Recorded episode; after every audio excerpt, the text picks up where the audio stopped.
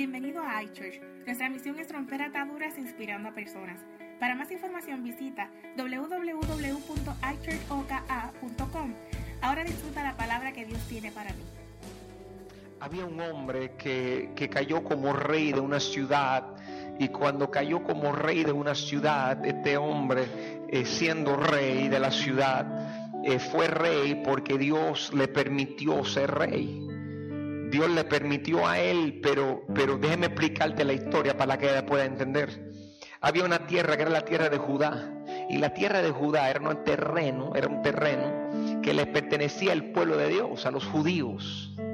Y entonces vino el rey de Babilonia que estaba al lado y estaba levantando un, pueblo poderoso. Ellos eran enemigos, los dos. El rey judío decidió hacer las cosas sin Dios. Él tuvo un plan, pero fue el plan de él. Él dijo, yo tengo un plan. Y el plan de él era que el pueblo prosperara sin Dios. Y teniendo este plan para prosperar sin Dios, este rey comenzó a desarrollar estrategias y procesos, pero estableciendo estrategias y procesos, todo salía del corazón de él. Era su plan. Mira que está a tu lado y dile, era su plan. Mira que está a tu lado y dile, tú tienes planes. Dile, tú tienes planes. Dile, no, no, míralo por favor y ayúdame. Dile, vecino, tú tienes planes. Y mira cuál era el problema. El problema es que este hombre decidió hacer los planes, pero no contó a Dios en sus planes. Y lo que ocurrió con este rey es que este rey, Dios dijo, si tienes tus planes, yo te voy a dejar que tú hagas tus planes. Y aquel hombre cogió su plan y lo desarrolló. Y se levantó un hombre que no creía ni en Dios, que blasfemaba y maldecía el nombre de Dios. Y este hombre que maldecía el nombre de Dios, el rey de Babilonia, se levantó y formó un ejército. Y dijo un día, yo voy a atacar al pueblo judío. Y le decían al rey de Babilonia, no te atrevas porque todo el que se mete con ellos pierde. Ellos son pueblo de Dios, pueblo escogido, son especial, no vas a ganar. Y el rey de Babilonia dijo, yo lo voy a atacar voy a atacarlo y lo voy a consumir. Y levantó su ejército y fue a atacar a la ciudad de Judea. Y cuando llegó a Jerusalén, llegó a esta ciudad y la tribu de Judá y su rey se levantaron con un ejército mucho más grande y poderoso que el de Babilonia. Y se fue la tribu de Judá la ciudad de Judá fue atacada por el pueblo de Babilonia y la guerra comenzó. Pero estaban tan asegurados de que iban a ganar el pueblo de Dios. Ellos dijeron, yo soy pueblo de Dios, vamos a ganar, esta la tenemos, tenemos un ejército más grande y tengo mi plan. Y se fue. Para su sorpresa, el pueblo de Babilonia los conquistó y los derrotó completamente. Los hizo pedazos ganaron, conquistaron, invadieron el terreno de Dios. Ahora la ciudad de Jerusalén, que era el lugar de adoración y alabanza y exaltación al Dios vivo y verdadero, estaba dominado por un pueblo que maldecía en nombre de Dios y que trataba mal a los hijos de Dios. Pero aquellos hijos de Dios perdieron y cuestionaron por qué había un profeta llamado Jeremías. Y el profeta Jeremías se le acercó a ellos y le dijo a ellos, tú tienes tu plan, pero no hiciste el plan de Dios. Y sin Dios tú no puedes prosperar. Le dijo, Dios te abandonó. Y ellos dijeron, pero ¿cómo es posible si Dios siempre estaba con nosotros? Y él le dijo, Jeremías le dijo, rey, es que te dije a ti que tú no podías hacer esto. Dios se apartó de nosotros y no importa qué hagamos, vamos a ser derrotados. Dios ya determinó de que vamos a ser derrotados. Dios se apartó de nosotros. ¡Ay! Qué terrible sería que Dios se apartara de ti. Qué terrible sería que Dios se fuera de tu lado. Entonces, el rey de Babilonia, este hombre pagano, decidió matar a ese rey y agarró al tío y le dijo al tío, yo tengo que regresar a mi tierra, pero te voy a dejar encargado aquí a ti. Y la razón que te voy a dejar encargado es porque si te dejo encargado la gente te va a hacer caso a ti. Así que quédate aquí, pero acuerda de que eres un rey de mentiras. Recuerda que tú estás ahí, pero vas a hacer lo que yo te diga, lo que yo te envíe. Ustedes van a hacer todo lo que yo le diga. Y aquel hombre aprovechado dijo, bueno, ¿voy a tener castillo? Sí. ¿Vas a ¿Voy a tener sirvientes? Sí. ¿Vas a tener dinero? Sí. Pero vas a hacer lo que yo diga la gente se va a creer que tú eres su rey. Y ahí se quedó ese hombre de a mentiras y se quedó como rey. Se llamaba el rey Sedequías. Y el rey Sedequías comenzó su primer mes. Y en el primer mes él dijo, wow, qué bien me van las cosas. Qué bien me... Pero no le consultó a Dios. El segundo mes dijo, wow, mira cómo la gente me hace caso y se le subieron los humos a la cabeza. ¿Alguna vez has visto una persona humilde que se cree mejor que los demás? Este hombre comenzó a subirle un orgullo a su cabeza y al tercer mes dijo, yo soy el rey. Y el rey de Babilonia le mandó un mensaje diciendo, no te olvides quién tú eres. Ahí te puse yo. Pero aquel rey se vira y dice, a este le gano yo. Y se fue a la secreta y decidió hacer un plan y se fue corriendo a Egipto y le dijo a los egipcios, si ustedes se unen a mí y su ejército se une a mí, ustedes son muy inteligentes y yo le voy a dar la mitad de lo que tengo, pero ayúdenme a ganarle y ser libre del rey de Babilonia. Y los egipcios dijeron, bueno, es buen negocio, vamos. Y se fueron asegurados de que iban a ganar porque nadie le ganaba a los egipcios en guerra. Nadie. Ellos eran temidos en el mundo entero. Babilonia había tratado de ir a Egipto y ganarle y no pudo. Perdieron la guerra. Por eso este hombre hizo su plan. Y agarró con su plan y le dijo al rey de Egipto, le dijo al faraón, vamos conmigo. Y se fueron juntos, asegurados para ganar. Cuando van de camino, sale el hombre de Dios, el profeta, y le dice, ¿para dónde vas, Sedequías? Y le dice, pues vamos a la guerra, a ganar la Babilonia y a ser libres. Y él le dijo, pero es que tú no puedes, porque Dios ya dijo que él tenía otro plan. Nosotros nos apartamos de Dios y ahora tenemos que pagar las consecuencias de apartarnos de Dios. No te metas en esa guerra. Pero el hombre no hizo caso. Dijo, ay Jeremías, ay predicador, estás diciendo baboserías, como muchos de ustedes sentados están pensando que yo estoy diciendo ahora mismo, especialmente los viejos. ¿Por qué que me han escuchado tanto predicar que es un mensaje más? Sigue jugando tu jueguito, sigue ignorando el mensaje porque es un domingo más. Tranquilo, no te preocupes, ten tu plan Salió el rey Sedequías junto con un gran ejército de egipcios y cuando llegó allí al terreno, para su sorpresa se vio de frente con el rey de Babilonia que se había enterado del plan y le dijo, ¿qué haces? Yo te dije a ti que tú no podías que tú eras simplemente una marioneta y que iba a hacer lo que yo dijera. Tú eras un rey de mentiras. Y el rey Sedequías le dijo, hasta aquí, porque tengo el ejército de Egipto conmigo. Véngase. Y cuando se fueron a la guerra, no duró la guerra ni 24 horas. Una guerra que debió de haber durado meses, no duró ni 24 horas. Quedaron muertos y aplastados todos. Se llevaron al rey Sedequías preso fueron y buscando a toda su familia, todos sus seres amados, se los llevaron presos. A los hijos de Dios que aún adoraban a Dios, escúchame, a los hijos de Dios que aún adoraban a Dios, escúchame, a los que conocían la palabra, también se lo llevaron preso por causa de eso. Ten mucho cuidado porque cayeron todo cautivo y ya ni siquiera podían estar en su tierra de Jerusalén. La añoraban tanto y estaban esclavos en Babilonia. Y el profeta Jeremías, que aún estaba en Jerusalén, pensó, ¿qué hiciste, Sedequías? Y Sedequías dijo, hice mi plan. Déjenme explicarle algo a ustedes. Tú puedes tener muchos planes hay personas que pueden meterse crack y heroína y droga y ser exitosos. Usted dice, pastor, eso es imposible. Sí, hay personas que pueden meterse crack y ser exitosos. Hay personas que pueden adulterar y ser exitosos. Hay personas que pueden fornicar y ser exitosos. Hay personas que pueden coger borracheras y son muy exitosos en las borracheras.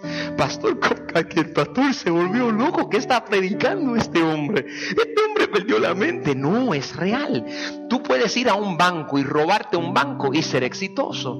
¿Por qué? Porque si yo me levanto por la mañana y hago un plan mi plan. Y digo que voy al banco a asaltarlo y a robarme todo el dinero y que me vaya sin que me agarren. Si yo entro al banco, lo asalto, agarro el dinero y salgo y no me agarran, yo fui exitoso robando el banco. si mi intención es meterme droga y yo digo, yo me voy a meter droga hoy y agarro crack o agarro heroína o agarro marihuana y comienzo a consumirla o agarro bebida alcohólica y me emborracho y mi meta era emborracharme y me emborraché, yo me emborraché exitosamente el éxito es tú establecer una meta y lograrla. El problema es que no todas las cosas que tú logras con éxito te van a traer felicidad. No todas las cosas que tú logras con éxito te van a dar lo que tú quieres. Tú puedes tener muchos planes, pero si tus planes son tus planes, no necesariamente son los planes de Dios. La Biblia dice algo bien fuerte. La Biblia dice en el libro de Isaías, capítulo 55, dice, porque mis pensamientos no son los de ustedes, ni sus caminos son los míos. Mis caminos y mis pensamientos son más altos que los de ustedes, más altos que los cielos sobre la tierra. Lo que Dios está diciendo es, tú tienes tu plan y yo tengo mi plan. Y mi plan no es igual que tu plan. No digas que tus planes son mis planes. Los míos son diferentes a los tuyos. La Biblia dice en 1 de Corintios capítulo, y, y, una porción que Pablo escribe, capítulo 2, versículo 9, Pablo dice, ningún ojo ha visto, ningún oído ha escuchado, ninguna mente ha conocido lo que Dios ha preparado para quienes los aman. Ahora bien, Dios nos lo ha revelado esto por medio de su Pues el Espíritu lo examina todo hasta las profundidades. Pastor, ¿qué tú estás diciendo? Tus planes son así, pequeñito.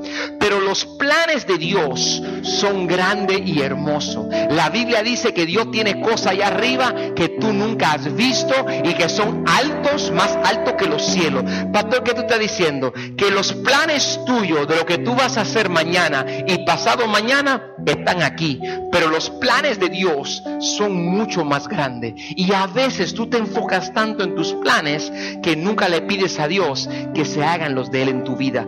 Este rey se hizo los planes de él, pero nunca hizo los planes de Dios. Pastor, ¿y por qué no hizo los planes de Dios? Detente, esto yo no lo prediqué en el primer culto, presta atención. La razón es porque los planes de Dios no iban de acuerdo con los planes de él. Dios dijo, vas a ser esclavo. Dios le dijo a él, quédate porque si vas a la guerra vas a perder. Y a él no le gustó los planes de Dios. Hay ocasiones que a ti no te gustan los planes de Dios. Y Dios dice, esto es lo que vamos a hacer, pero a ti no te gustan los planes de Dios. ¿Cómo es posible que tú te sientas ahí y me digas a mí, no, pastor, pero es que a mí siempre me gustan los planes de Dios? ¿Cómo es posible que tú me digas eso? Dios le dice a Jeremías, profeta, dile a ellos que van a perder que no van a ganar. Es más, yo no tenía los versículos, no van a aparecer en pantalla, pero yo se los voy a leer. Yo quiero que ustedes vean cómo el profeta está hablando en, en Jeremías capítulo 29. Él le dice lo siguiente. Así dice el Señor. Esta es la profecía que Jeremías está diciéndole a Sedequías. Él le escribe una carta a los que están presos y le dice, así dice el Señor Todopoderoso, el Dios de Israel, a todos los que han sido deportados de Jerusalén a Babilonia. Construyan casa y habítenla hagan puertos y coman fruto, cásense y tengan hijos, Cásense en sus hijos y sus hijas para que, para que a su vez ellos den nietos. Multiplíquense allá si quieren. Además, busquen el bienestar de la ciudad donde han deportado y pidan al Señor por ella, porque el bienestar de ustedes depende de esa ciudad. Así dice el Señor Todopoderoso. No, se dejen engañar por los profetas ni por los adivinos que están con ustedes, porque había gente diciéndole cosas mentiras. No hagan caso a los sueños que ellos tienen, porque a ellos le parece bien profetizar mentiras. Yo no los he enviado, afirma el Señor. Escucha esto, escucha el versículo 10. Cuando a Babilonia se le hayan cumplido, ahora sí está en pantalla, escucha, cuando a Babilonia se le hayan cumplido los 70 años, 70 años van a estar esclavos ustedes. Dios le está diciendo 70 años van a estar allí metidos. ¿Quién quiere estar 70 años preso? Ah, mira, nadie. Nadie. ¿Quién quiere estar 70 años lejos de su familia? ¿Quién quiere estar 70 años sin nada? ¿Quién quiere estar 70 años en derrota? Y el profeta está diciendo, esto es lo que te toca ahora. Te toca pasar un momento difícil ahora, pero a nadie le gusta ese mensaje aquí. Te toca pasar un momento difícil ahora, pero mira lo que él dice al final. Dice, cuando pasen los 70 años, yo los visitaré cuando pasen y haré honor a mi promesa en favor de ustedes y los haré volver a este lugar. Van a volver para atrás, los voy a bendecir, les voy a dar la promesa. Escuche Jeremías capítulo 29, versículo 11. Ahora sí, Jeremías 29, 11. Mira lo que dice Dios. Porque yo sé muy bien los planes que tengo con ustedes. Los planes que tengo con ustedes afirma el Señor. Planes de bien y no de calamidad, calamidad, no de mal, a fin de darles un futuro y una esperanza.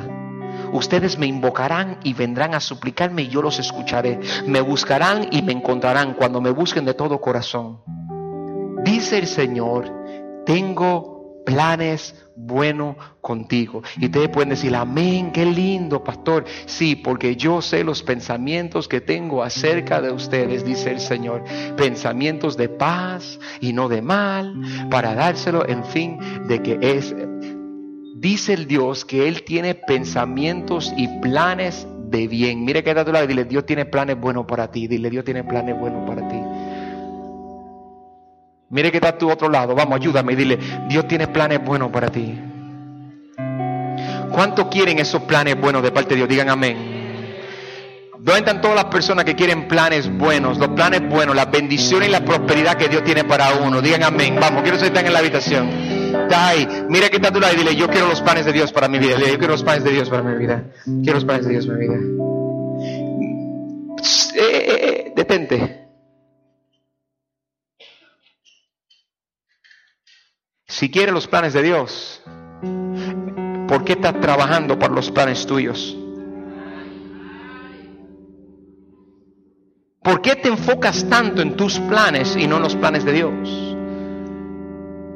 La Biblia dice que Dios tiene cosas grandes y ocultas que tú nunca has visto, cosa maravillosa Él tiene allí, pero son diferentes los pensamientos tuyos.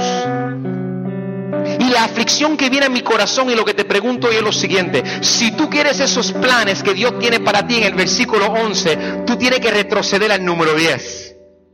Porque no viene el 11 antes del 10, viene el versículo 10 antes que el 11. Entonces tú tienes que pasar por el 10. Estoy hablándole a alguien esta noche. El versículo 10 dice, cuando a Babilonia se le hayan cumplido los 70 años, tú tienes que pasar 70 años.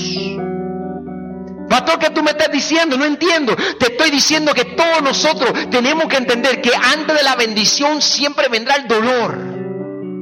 ¿Tú me estás escuchando? Antes de tu bendición siempre va a venir el dolor. Mira, tú no puedes crecer a menos que no se expanda. Y para poder expandir, pastor, yo quiero crecer, yo quiero extender mi cabaña, pastor, yo quiero ver mis finanzas crecer, pastor, yo quiero tener éxito en esto. Para poder crecer, tú tienes que estirarte. Y estirar duele. Si ahora mismo yo agarro un hermano, lo pongo en el medio lo jalo hacia un lado y otro hermano lo jala hacia otro lado y lo jalamos pero duro y agarro dos y le ponemos una soga y lo amarramos, ustedes van a ver y decir, ay pastor, se van a reír, pero a mí me van a decir, ay pastor, ¿Cómo golpearon a ese hombre? Estiró. Cuando tú coges un globo, un balón, tú coges uno en una fiesta y tú comienzas una vejiga, como usted le diga, y comienza a llenarla y comienza a soplar y a soplar y a soplar, todo el mundo dice, qué linda se ve. Hay que expandirla para que ella pueda recibir. Tú no puedes tener crecimiento sin el dolor de crecer. Tú no puedes tener expansión sin el dolor de la expansión. Y el dolor de la expansión siempre va a ser negarte a ti mismo y tu plan para poder tener el plan de Dios. Pastor, yo quiero saber por qué estoy viviendo esto en mi vida. ¿Por qué no se me dio esto? ¿Por qué me pasó esto en mi vida? Dios está expandiéndote. Tú querías que Dios te hablara, te estaba hablando. Pastor, yo quiero saber por qué no se me dan todos los planes como yo quiero. No se te dan porque si Dios te da tus planes, tú vas a acabar como Sedequías y vas a acabar preso en Babilonia. Pero Dios en su misericordia te ama tanto que para que tú no acabes en Babilonia te cierra puertas. Y te dice, te amo demasiado para que lo hagas. Dios es un Dios de amor. Es un Dios de compasión. Tú me estás escuchando. Dios está haciendo cosas en tu vida. Y tú no entiendes por qué Él la está haciendo. Él la está haciendo porque el éxito a tu manera es bueno en el momento, pero a la larga vas a sufrir muchísimo. Pero el éxito a la manera de Dios no son placeres temporeros. El éxito terrenal te va a durar poco tiempo, pero el éxito en Dios te va a durar una eternidad en la presencia de Dios que nunca te va a fallar y te va a proveer todo lo que necesitas. Habrá alguien que lo quiera en esta habitación. Pastor, ¿qué tú me estás diciendo? Te estoy diciendo que hay que gemir. Es como la mujer cuando va a dar a luz. Ella tiene que empujar. Y yo sé, algunos, algunos hombres son tan necios que dicen, aquella empujó para parir. Empujó con dolor antes de parir. Pero la mía no, la mía fue cesárea, la operaron. La diferencia entre la que empuja y la que no empuja es que la que empuja tiene un dolor increíble a dar la luz a ese muchacho. Y la de la cesárea, después de parir el muchacho, tiene dolor por varios días. No hay bendición sin empujar. Pastor, ¿por qué yo estoy atravesando esto en mi vida? Estás atravesando esto en tu vida porque Dios te está dejando pasar por el estiramiento para la expansión que viene de camino. Pastor, ¿qué tú me estás diciendo? Recíbelo proféticamente. Dios está listo para darte más de lo que tú jamás te imaginabas. Voy a repetir eso porque solo siento que algunas personas lo agarraron. Dios, tú quieres que Dios te hablara. Dios está trayendo una época nueva a tu vida de una provisión sobrenatural que tú no has visto. Va a derramar, Dios está esperando para darte unas cosas que tú jamás te imaginaste que tú podrías recibir. Dios está listo para traerte sanidad a tu cuerpo enfermo.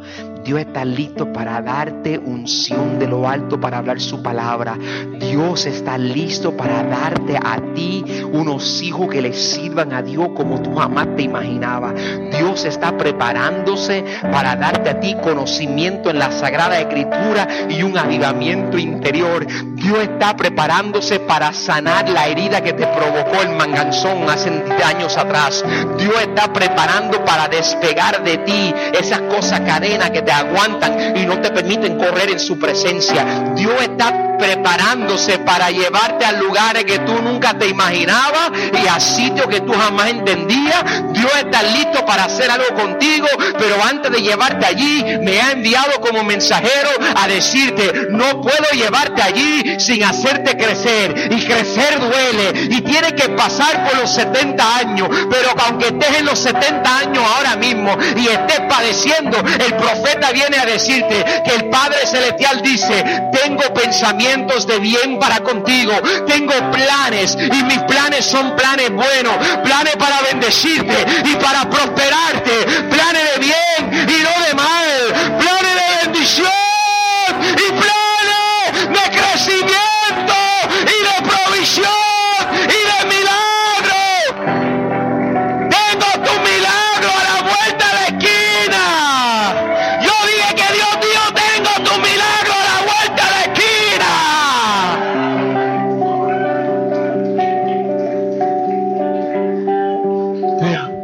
pero, pero, antes de llegar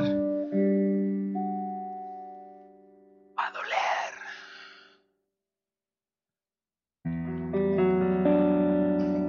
tú llegaste aquí y tú no...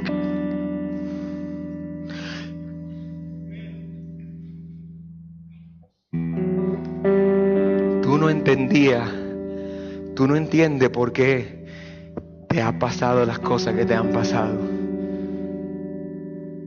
Tú no entiendes por qué estás enfermo. Tú no entiendes, hermana. Tú no entiendes. Tú no entiendes por qué no se te ha dado. Tú no entiendes por qué te tratan tan mal. Tú no entiendes por qué te hirieron tanto. Eh, te estoy hablando. ¿Quieres que te llamen por nombre? Es que lo único que me queda es mi hija, pastor. Lo único que me queda es mi...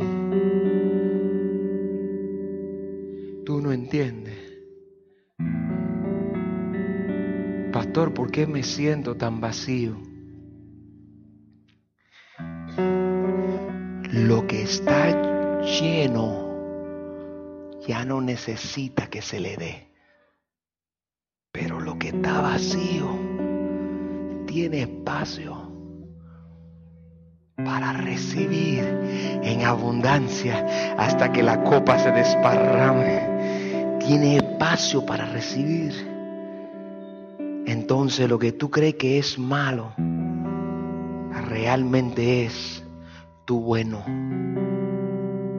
lo que tú crees que te ha caído arriba. Pastor, es que me cayó arriba los viles. Pastor, es que no consigo trabajo. Pastor, no, no, lo que tú creías que no era es tu tiempo de Babilonia. Es tu tiempo de sentarte y leer a Jeremías y decir, ahora me va mal, pero Dios tiene planes y planes de bien conmigo. Dios tiene un asunto, yo le creo.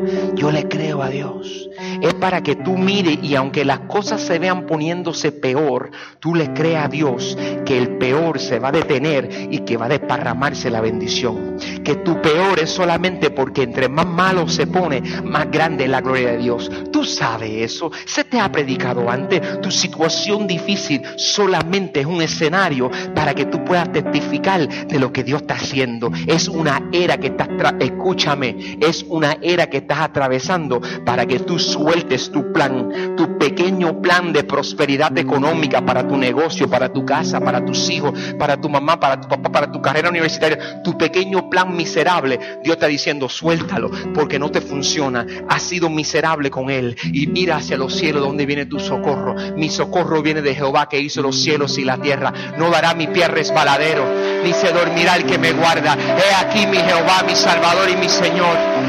Viene. Hay un plan hay un plan de parte de Dios. En Dios hay un éxito que yo no podré obtener por mis fuerzas.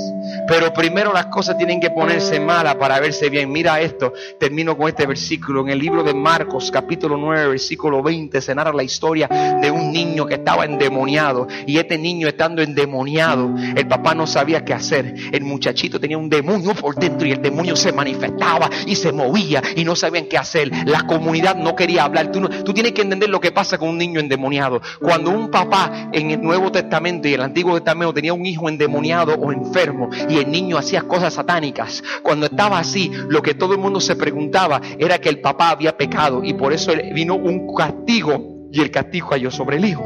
Y entonces todo el mundo miraba al papá y se preguntaba cuando miraba al papá, ¿Qué pecado habrá cometido este hombre para que su hijo te sí? Todo el mundo pensaba que había una maldición. ¿Por qué será que cuando algo te sale mal, todos tus enemigos piensan que es Dios castigándote porque algo te salió mal? ¿Por qué será? Es una cosa increíble. Ellos cogen y chocan el carro, lo esbaratan y todo el mundo dice, y la persona dice, esto fue el diablo que se me atravesó. Se te atraviesa a ti un carro y tú chocas y todo el mundo te dice a ti, ¿será que Dios te está castigando? La gente lo hace a su conveniencia, a la conveniencia de ellos la gente hace la cosa. Y aquí estaba este hombre viviendo y cuestionándose.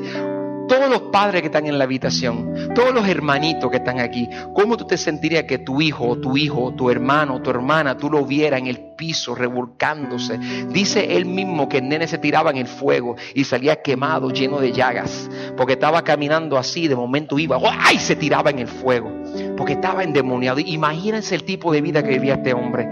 Pero dice que un día Jesús estaba en la comunidad y en el libro de Marco, capítulo 9, versículo 20, dice, así que se lo llevaron a Jesús. Tan pronto como vio a Jesús, el espíritu sacudió de tal modo al muchacho que éste cayó al suelo y comenzó a revolcarse echando espumarajos. Tú tienes que imaginar. Imagínate el niño que viene endemoniado. Y cuando se acerca a Jesús, imagínate un papá caminando con su hijo endemoniado, diciendo, lo voy a llevar a ver si este hace un milagro, que me quiten esta carga de encima, que la cosa se me mejore. Y el nene va así, el niñito, el nene va... Y pensando que las cosas van a mejorar, el niño está... y de momento empieza... Y se tira al piso y comienza a gritar, dice la Biblia, que comienza a tirarse al piso y que comienza a salir espumas de su boca, comienzan a salirle. Y de momento Jesús lo mira. Y Jesús le hace una pregunta al padre. Y la pregunta que le hace al papá es, ¿cuánto lleva ese niño así? Y la razón que le preguntó en mi convicción es porque el padre iba con el niño para la solución. Tenía un plan. Pero el problema de su plan y el lío de su plan era el siguiente. En el plan de él, él llevaba al niño a Jesús y Jesús lo sanaba y todo colorín colorado, se acabó el cuento, cuando se acabó, todo precioso y hermoso. Pero resultó que llevándolo a la solución, el niño se pone peor en vez de mejor. Todo el mundo diga, se puso peor. ¿Cómo se puso? Peor. Qué malo es que uno esperando que las cosas se nos pongan mejores, a veces se nos ponen peores. Y ahí estaba este niño en el piso convulsionando. Y yo me imagino el papá pensando, pero mira, se me puso peor este niño ahora. Y Jesús le dice entre la multitud, ¿cuánto tiempo lleva tu niño así? La razón que él le preguntó es porque nosotros a veces somos medios torpes, a veces somos medios tontos, a veces somos medios estúpidos. Y nosotros nos sentamos y cuando llega el problema, miramos el problema que tenemos, pero no miramos cuánto tiempo llevamos con el problema realmente. No miramos los problemas que hemos tenido anteriormente. Solamente miramos el de hoy. Miramos la situación de lo que nos está pasando y no creemos que nuestro problema es el peor del mundo. Jesús se vira porque sabe que el Padre está afligido porque el niño está en el piso botando espumarajos de la boca. Y allí sale el papá y lo mira y dice, ¿para qué lo habré traído? Y Jesús le pregunta, ¿cuánto tiempo lleva así? Y el papá ahí tiene que analizar y decir, wow, la verdad que él no está así ahora, él ha estado peor. Y viene y le contesta, Jesús, viene y le contesta a él, le dice, le dice, desde que era niño, desde que era pequeñito, un bebecito, este muchacho está así. Muchas veces, muchas veces este demonio lo ha echado al fuego y agua para matarlo. Si tú puedes hacer algo, ten compasión de nosotros y ayúdanos. Que si tú puedes, que si tú puedes, así hacemos nosotros. Señor, si puedes, ayúdame en esto. Señor, si te parece, si tú crees que tú puedes intervenir, por eso es que tú no estás en la prosperidad que deberías estar. No estás donde debería estar, porque tu mentalidad es si puedes. Y Jesús le contesta a él, y me encanta la respuesta de Jesús. Y Jesús le contesta a él. él le dice, si puedes tener algo de... Y Jesús le dice en el versículo 23, ¿cómo que si puedo? ¿Cómo? ¿Cómo que si puedo? Para el que cree, todo es posible. Él le dice, al que dice si acaso, a ese no le llega. El que está sentado aquí dice, Señor, vamos a ver si me ayuda con mi matrimonio, si acaso esto funciona, eso no viene. El que dice, vamos a ver si tú me ayudas con mi hijo, eso no viene. El que dice, vamos a ver si acaso esto pasa, eso no viene. Ahora, al que cree, sea enfermedad, sea un hijo rebelde, sea economía, sea en tu matrimonio, sea en tu trabajo, al que cree, todo le es posible. Todo al que cree. Y la diferencia entre mi éxito y el éxito de Dios es que mi éxito a veces se me va a dar, pero cuando yo espero en el Señor, aunque les parezca ridículo a ustedes lo que estoy haciendo y la gente se crea que me estoy quedando corto, al que le cree a Dios, todo le es posible. El otro día le decía yo a mi Josué, le decía en el carro, digo, ¿cuántas personas tú conoces que han ido a Roma? Tú conoces muchas personas, hijo. ¿Cuántas personas tú conoces han ido a Roma? Le dije, ¿cuántos tú conoces que han ido a España? ¿Cuántos tú conoces que han ido a Francia? ¿Cuántos tú conoces que... Y seguía haciendo una lista. Y él, me, él se paró y me dijo, no. Bueno, tú. Y le dije, ¿y sabe qué es lo absurdo de esto? Que yo soy un don nadie.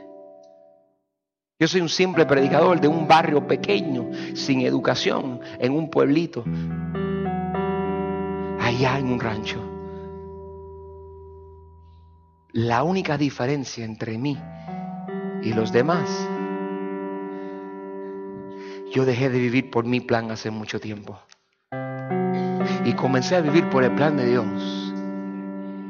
Y entonces yo hago cosas pequeñas. Yo hago cosas pequeñas, pero en Dios yo camino en grande. Yo camino en grande. Cuando me dijeron, ¿qué tú vas a hacer en Carolina Tío? Vamos a abrir una iglesia. Miren, ¿qué iglesia, qué tipo de iglesia va a ser? Y mi respuesta siempre fue la misma. Yo no dije bautista, pentecostal, presbiteriana, aleluya, cantando. Yo no dije de gozo, yo no, dije nada de eso. Miren, ¿qué tipo de iglesia va a ser? Yo dije, oh, va a ser la iglesia más grande latina que hay en todo esto. Va a ser la iglesia más grande latina que hay. Y la gente me dice, pero pastor, ¿por qué? Porque el problema es que este no es mi plan. Este es el plan de Dios.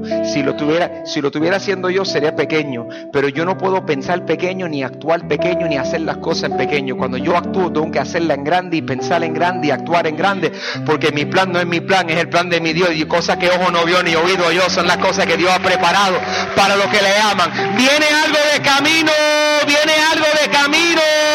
Tú lo sientes, tú lo sientes. Viene algo de camino.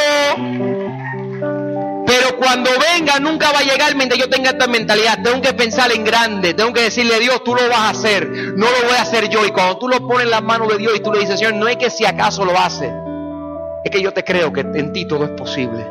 Yo no me voy a detener. Yo creo que en ti todo es posible. No importa que yo me emprenda, no es posible en tu nombre. Yo voy a creerte a ti. Te estoy hablando a alguien que necesita comenzar a creer porque estás caminando con pasitos pequeños y estás pensando como miserable. Y mientras pienses como miserable, lo que vas a recibir es miserable. No digas, Señor, mira a ver si hace algo con este matrimonio. Comienza a abrir tu boca y declarar, el matrimonio mío va a ser el matrimonio más ungido y bendecido que hay, sobre todo Carolina del Norte. Cuando la gente me conozcan y nos vean, van a decir, wow, esa pareja está llena del poder de Dios. Se aman y se quieren y son restaurados. Yo quiero ser como ellos. Y tú te vas mirar va a mirar, le va a decir, yo no era nadie, pero ¿sabe lo que pasa? Que yo no dije que si Dios podía, yo dije que yo le creía a mi Dios. Y cuando tú le crees a Dios, Dios hace cosas milagrosas y buenas. ¿Cuánto le creen a Dios para algo milagroso y algo bueno en su casa? Vamos con tu hijo. ¿Cuánto le creen a Dios para sus hijos? ¿Cuánto le creen a su finanza? ¿Cuánto le creen para su carrera, para su dinero, para su provisión? Tú no puedes caminar pequeño en eso, tienes que caminar grande. Piensa pequeño, recibe pequeño. Piensa grande, recibe grande. Tienes que comenzar a cambiar tu pensamiento y tu forma de ser. Y dice Jesús, se, le, y le dice a ese hombre, si puedes, si puedes, ¿cómo que si puedo? Al que cree todo le es posible. El hombre contesta, sí creo. Y cuando dijo sí creo, Jesús vio al nene que se golpeaba mucho y reprendió al espíritu maligno. Dice la Biblia que el espíritu salió en el versículo 25, salió el espíritu en el momento. Y Jesús le dijo, te mando a que salgas y jamás vuelvas a entrar en este hombre. En esta noche aquí yo estoy creído a Dios que en los próximos 20 minutos algo tiene que salir de ti que te está estropeando. Yo no estoy diciendo que es un demonio, yo no estoy diciendo que es un demonio, pero yo le creo que hay gente aquí que necesita dar un paso de fe y comenzar a caminar en el mundo espiritual creyéndole a Dios por las cosas sobrenaturales. Hay personas que tienen que dejar de caminar en su pequeña mentalidad de planes terrenales. Yo voy a hacer un día, quizás esto pasa, voy a intentarlo. Cállate. Es hora que comiences a caminar pensando, hay un plan más grande, hay algo más grande que yo tengo que alcanzar. Tengo que llegar a ese plan. Ya no puedo seguir caminando con una mentalidad terrenal. Que comenzar caminando en el premio, en algo mayor. Tiene que comenzar caminando hablando. Dios tiene sanidad para mi cuerpo. Dios tiene provisión. Dios se va a encargar de esta deuda. Dios se va a encargar de mi hija. Dios va a sanar esta herida por dentro. Hay alguien que necesita, estoy hablando y tu corazón está palpitando. Tú no me puedes ignorar. Tú tienes que cambiar tu mentalidad. Conoce a Cristo hace cuánto tiempo y mira cómo está. ¿Por qué? Porque tú crees que llegaste a algo grande y todavía no ha llegado nadie. Yo estoy hablando que Dios me estuvo hablando a mí en mi casa y me dijo a mi Carlito, deja de pensar pequeño, comienza a pensar grande. Me dijo Dios, con deja de tus planes pequeños y pensar que no vas a llegar y que no se va a hacer. Dios me dijo a mí, comienza a hacer cosas grandes. Yo no te voy a caer en vergüenza porque la vas a hacer para mi gloria. Pero hay una cosa que tú tienes que hacer. Tú tienes que contestarme, sí, lo creo. Y tienes que entender que el dolor que estás pasando ahora es solamente un proceso de estiramiento. Y tienes que traerme y decir, aquí estoy, Señor, te entrego mi proceso de estiramiento. La Biblia dice que cuando el Espíritu salió de aquel niño endemoniado, salió el Espíritu. ¡Ay! salió y cuando salió el niño cayó en el piso y parecía que estaba muerto y la gente lo miraba y decía, wow, parece que está muerto. Antes de que el espíritu saliera, el niño comenzó a convulsionar y de momento y se quedó y todo el mundo dijo, murió el muchacho. Lo que Dios va a hacer contigo puede ser que los demás lo vean como algo sencillo y algo muerto. Lo que tú no entiendes es que cuando tú dejas a Cristo en el asunto y los demás creen que tú estás muerto, dice la Biblia que Jesús estiró la mano, agarró al niño y le dijo a aquel niño que estaba muerto y no próspero, le dijo levántate y aquel niño se levantó y la gente vio el milagro de Dios en el cuerpo. ¿Tú estás listo para tu milagro? ¡Eh, eh, eh, eh! ¿Estás listo para tu milagro? ¡Eh, eh, eh, eh, ¡Eh, eh, eh, eh! ¿Estás listo? ¿Tú estás listo para tu milagro? ¿Tú estás listo? Porque lo vas a recibir cuando, cuando comienza a creerle a Dios en grande.